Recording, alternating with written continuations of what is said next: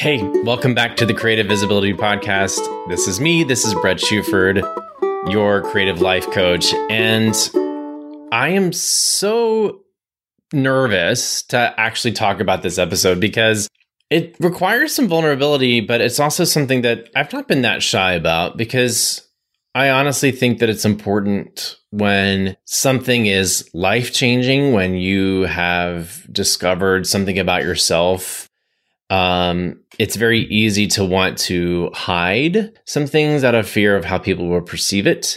You know, in my experience, especially coming out in a high school, when you keep secrets, they build shame and they can be dangerous, right? Shame is, if you listen to Brené Brown, is can be toxic, not only emotionally, spiritually, but, you know, even physically.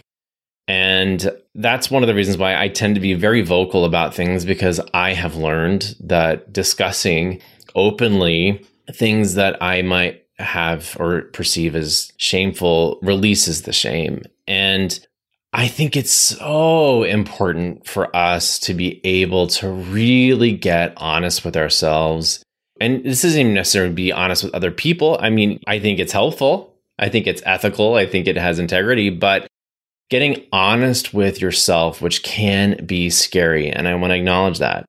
You know, if you are struggling in any way, know that there are ways to get help. I am not a therapist. I am a certified life coach, but I highly suggest therapy. I sort of think of therapy as like the way I go to the gym for my body, I go to therapy for my mind. It exercises those skills and ab- helps me get objective points of view on things that sometimes I can be really in the weeds about.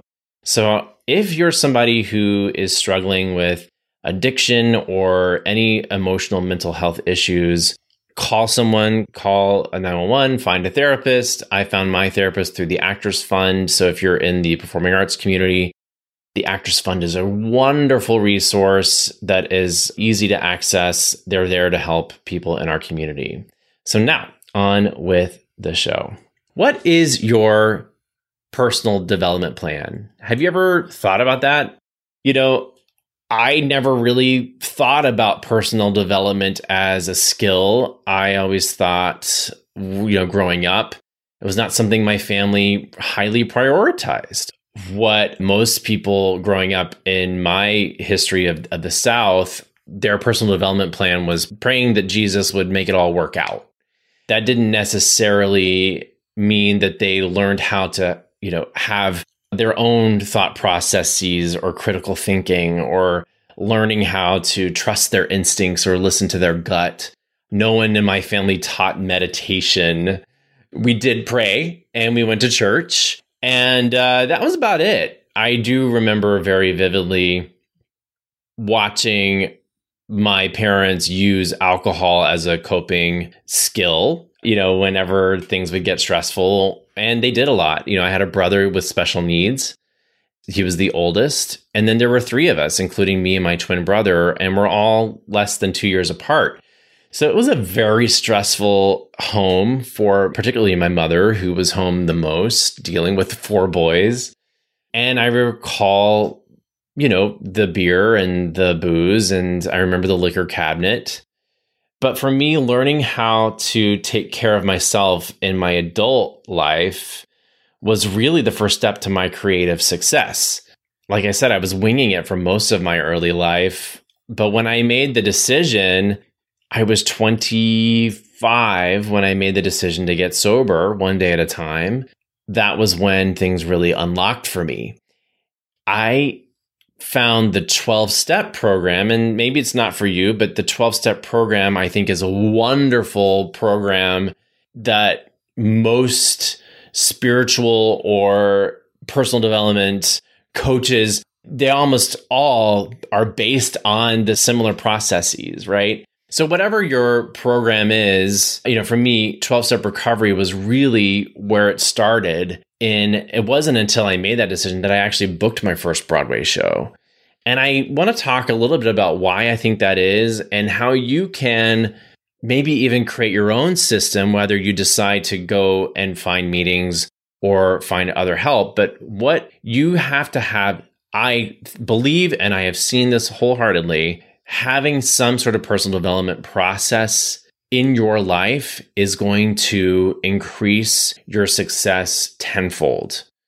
You know, so maybe you're not an alcoholic or drug addict, but I want to help you learn to put self-care first so that you can actually get the success you've been waiting for. So this isn't just a podcast on personal development. For me, this is a confession. I struggled with addiction. I struggled with alcoholism, but now I thrive as a successful artist and entrepreneur because I took care of myself. But I only am able to do it one day at a time. More on that in a minute. So maybe a personal development plan doesn't require you to go to meetings or to give up this thing that you love to do. But I tell you something, it cannot hurt.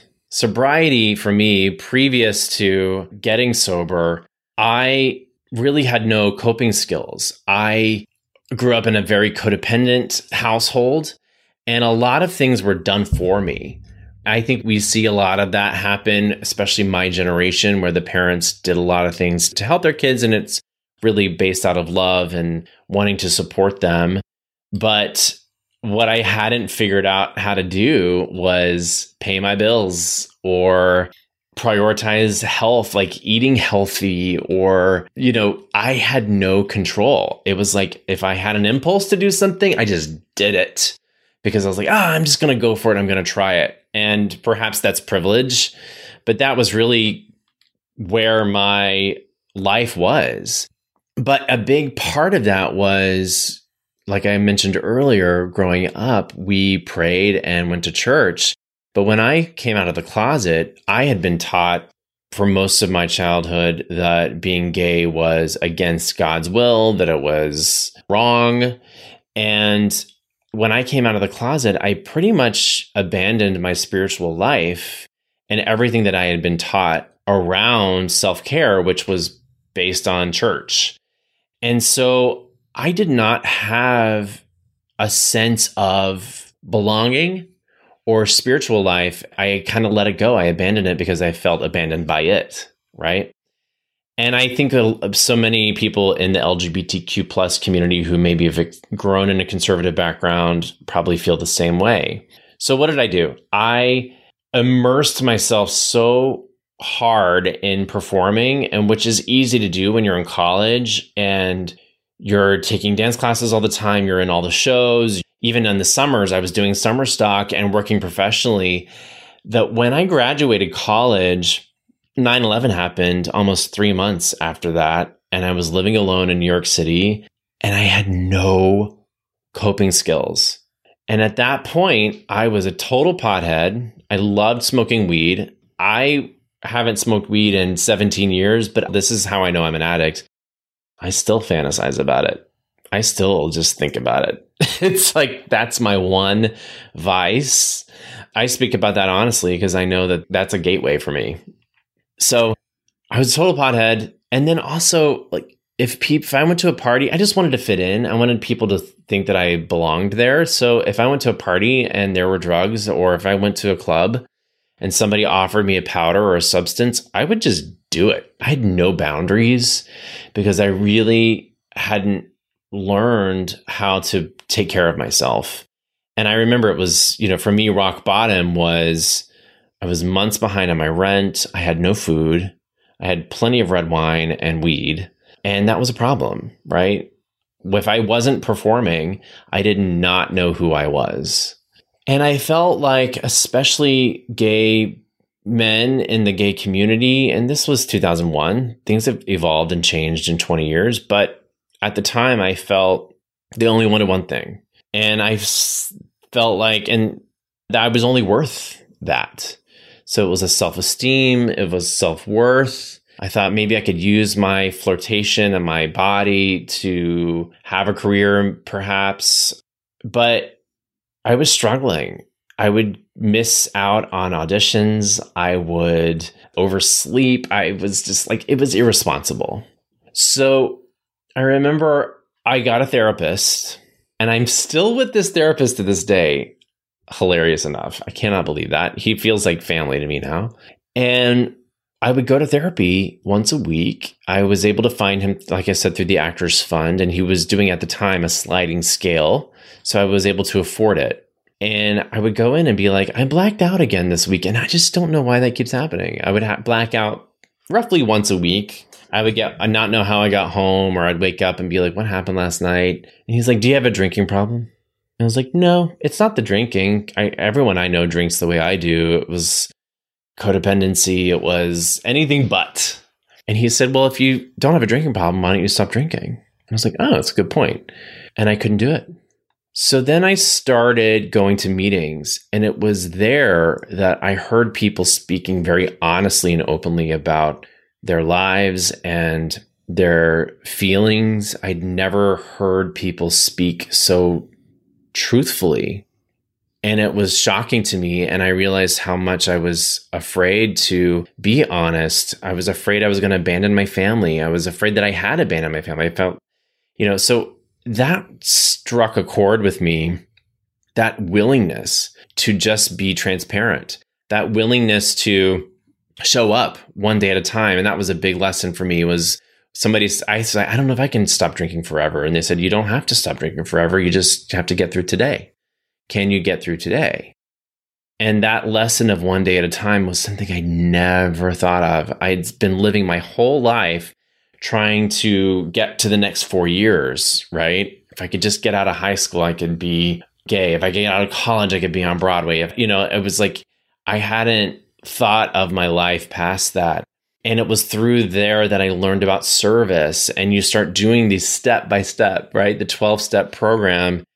So that, and learning from other people, and learning that other people can connect with you, and it doesn't require any sort of sexual or flirtation or anything. That, like, my worth was more than that. And I really learned how to have self-esteem and do esteemable things and ask for help and offer help and be of service to others. And it wasn't just about me. So that personal development plan, that really kind of set the wheels in motion. That's when I started reading more books, and I had done self-help books. And, you know, I love The Artist's Way, which, if you don't know the book, The Artist's Way, that is a great place to start. For many creatives, the system set up in The Artist's Way, which is a book by Julia Cameron. It's in twelve-week, ironically, twelve weeks, twelve steps, basically workbook to help unlock your creativity. But there's some great exercises in there, including morning pages and artist dates that can really help you if you're wanting to just get those basics. But some things you might want to consider if going to, you know, you're like, I'm not willing to admit I have a problem or go to a meeting. That's fine. You don't have to, but do have something in place. One thing I've found really helpful is some people love Tony Robbins.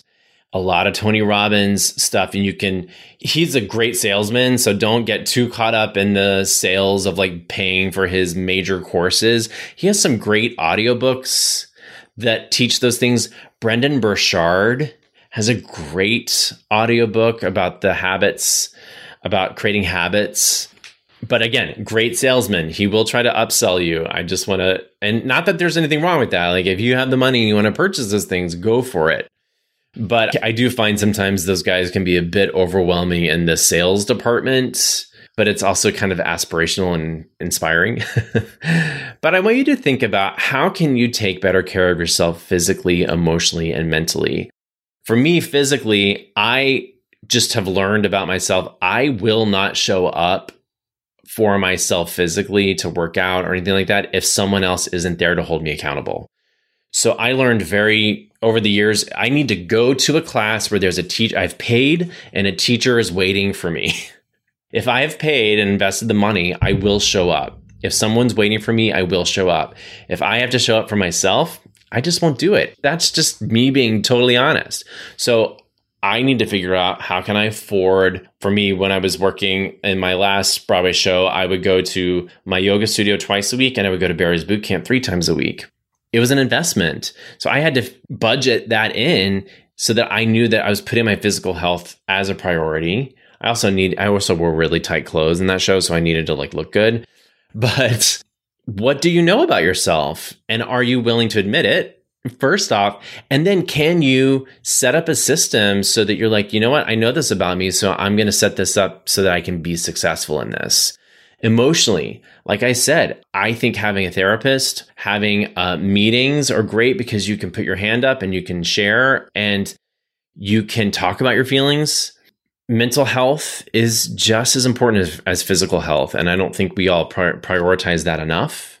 Can there are ways to afford mental health. You don't need to fork it out and pay for the most expensive therapist. There are, are online programs now. You can call organizations like the Actors Fund, your local community, especially for L G B T Q plus people. Most major cities have a community center that you can get some resources. There's group meetings. So don't be afraid to ask for help. Another thing you should think about is what are things you love to do, and maybe even things you used to love to do that you haven't done in a long time. I always like to, when I'm working with one-on-one with clients, the, especially clients who are maybe feeling caught up in the industry or their business, and they're like, okay, what else do I need to be doing? I usually go, okay, you need to do something fun and creative that has no result at the end. It is just because you want to do it. And that could be coloring. By the way, if you've never downloaded my creative mindset reset dot com, creative mindset reset dot com, totally free. I built this whole free mindset training that has coloring pages with Coloring Broadway, which is they take Broadway lyrics and they make beautiful coloring pages that you can color. But we have free downloadable pages. You can print them out and color them yourself. Super fun way to help center yourself. But back to this, like, I know for me, I loved painting as a kid. I loved doing crafts. It's like me, a quick trip to Michael's Arts and Crafts store to buy a couple things that I can spend an afternoon making, or even decorating for Christmas. I just had the best time decorating our house. While, you know, you, you may spend a little bit of money, it's such a great reward on the soul to be able to do things you love to do just because, not because they're going to make you money or make your career take off. How can you take more time for yourself so that your creativity doesn't just get suffocated by the demands of everyday life? So taking time off. I say this all the time. Doing nothing is doing something. When's the last time you just sat on the couch, didn't even watch T V, just like breathed in the air, went for a walk, you know, go to the park? I know for me, sometimes I feel like if I'm not doing something, I'm not being productive, but the opposite is true. It's that time in between when you're resting that you actually can let the universe or God or whatever you believe do the work that you've set into motion. And again, you might need accountability around this. You might need somebody that you say, hey, what are you doing Thursday? Let's set a date. Let's go sit in the park. Let's do nothing, or let's go to a museum or whatever that is. Do it. I promise you will be rewarded on the other side of that in ways that you don't even know. Take time off. Doing nothing is doing something. So I'd like to share with you some simple exercises that I found really helpful in my own personal development plan, your P D P. Have you put your P D P in place? Like I said, the Artist's Way is a really great place to start, but you do want to just start by acknowledging things that might be getting in the way. Journaling. The Artist's Way talks about morning pages, which is just three pages of journaling. If you don't like to write, can you do a voice memo? Just talk. I mean, here I am talking on a podcast to you, spilling all the beans. But don't censor yourself. Find a place where you feel safe to be able to share all of who you are and get those thoughts out of your head. Because sometimes we can get a little bit foggy in the thought processes. Have you spent time really thinking about your values? Stephen and I literally just last week were driving in the car and I said, let's have a discussion. We had a, uh, we drove up to Dallas for a hotel stay. We were put up for two nights and it's about a three and a half hour drive. I was like, let's have a conversation about values. What are the things you value?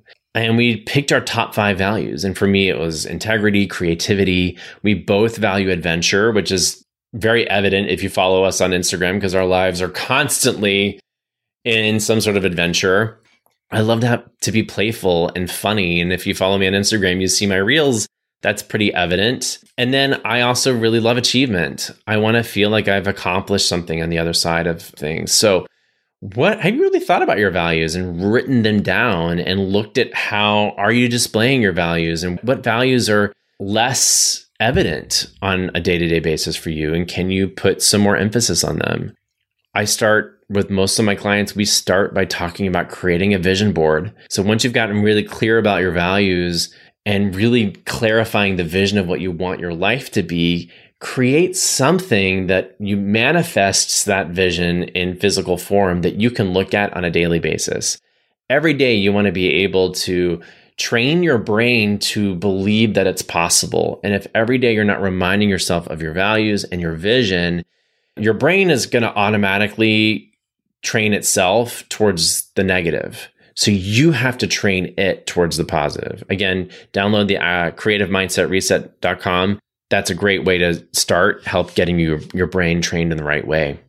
And then lastly, just make some time each day for some form of self-care, whether it's exercise, a meeting, going for a walk in nature, unplugging, turning the phone off, turning the computer off. Really look at what are the things, you know, everything we talked about here, what are some things you can do on a daily basis to help yourself physically, emotionally, and mentally? As always, make sure you subscribe to this podcast, especially leave a review if you got some value out of this. Let me know in the show notes. There's a link you can click there to let me know what content you would like to hear or discussions you'd like to have here, or maybe even guests you'd like to have on the Creative Visibility Podcast. And don't forget to keep being the courageous creative that you were meant to be.